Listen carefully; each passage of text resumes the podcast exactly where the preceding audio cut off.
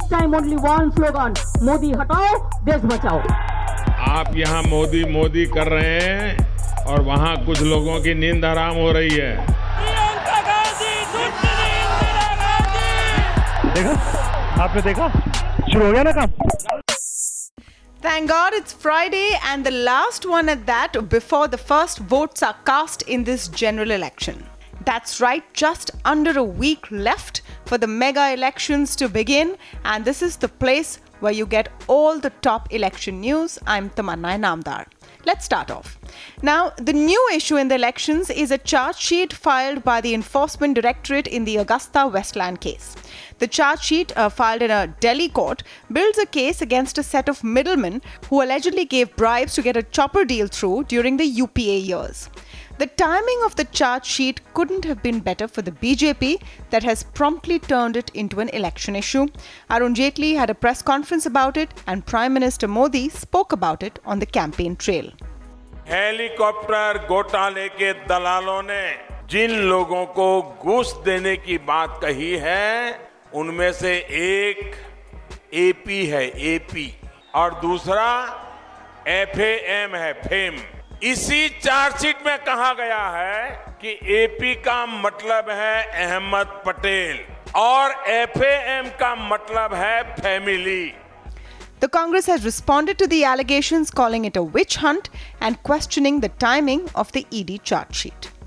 ED अब election ढकोसला बन गया है कुछ सेलेक्टिव कागज़ अपने गोदी मीडिया को लीक करके भारतीय जनता पार्टी के लोग हारे हुए चुनाव में इलेक्शन स्टंट खड़ा करना चाहते हैं। एक घबराई मोदी सरकार, लड़खड़ाई और छटपटाई मोदी सरकार, हार 2019 में साफ़ देख रही मोदी सरकार, किसी प्रकार से देश का ध्यान भटकाना चाहते हैं, पर देश न्याय चाहता है।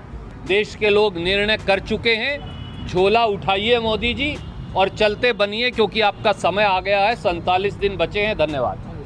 The big takeaway here is that corruption is back as a campaign issue for the BJP this time round, which had focused so far much more on national security. Now, there are more opposition leaders upset with investigative agencies.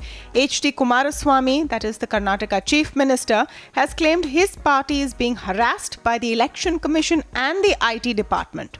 His counterpart in Andhra, meanwhile, is on a sit in protest, claiming similar discrimination by the Income Tax Department.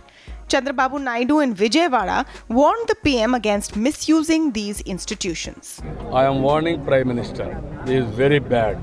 This is unwarranted. If you do like this, you have to pay heavy price in future. For the last so many days, we are fighting to save democracy, protect democratic institutions. This is a glaring example of Narendra Modi. But in Pune, Rahul Gandhi is feeling the love. Speaking to students in the city, the Congress president says he has no bitterness against his rivals, and for Modi, there's only love. This is the first time after the now famous parliament hug that Rahul Gandhi has talked about loving his opponent once again. But the BJP is feeling a little less love from its seniors.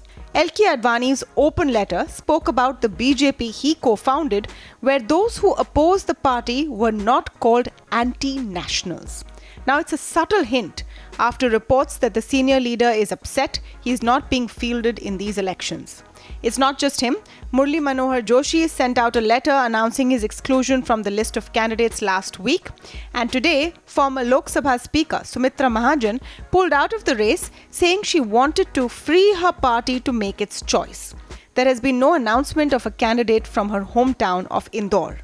Now, while the wounded veterans of the BJP sulk, the BJP president Amit Shah was quoted in an interview to a magazine saying the party's position to not give tickets to those above 75 is very clear.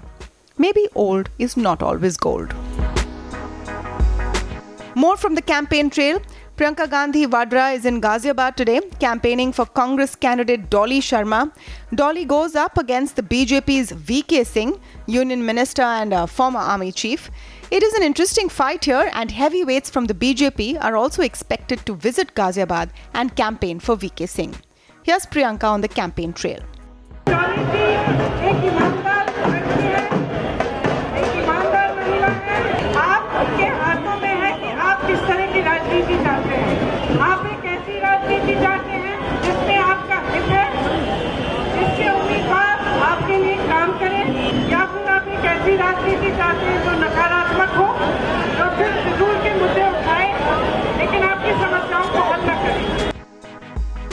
Well, that's all from me on this election soundtrack, but we'll be back on Monday with all the top stories. Next week is going to be exciting.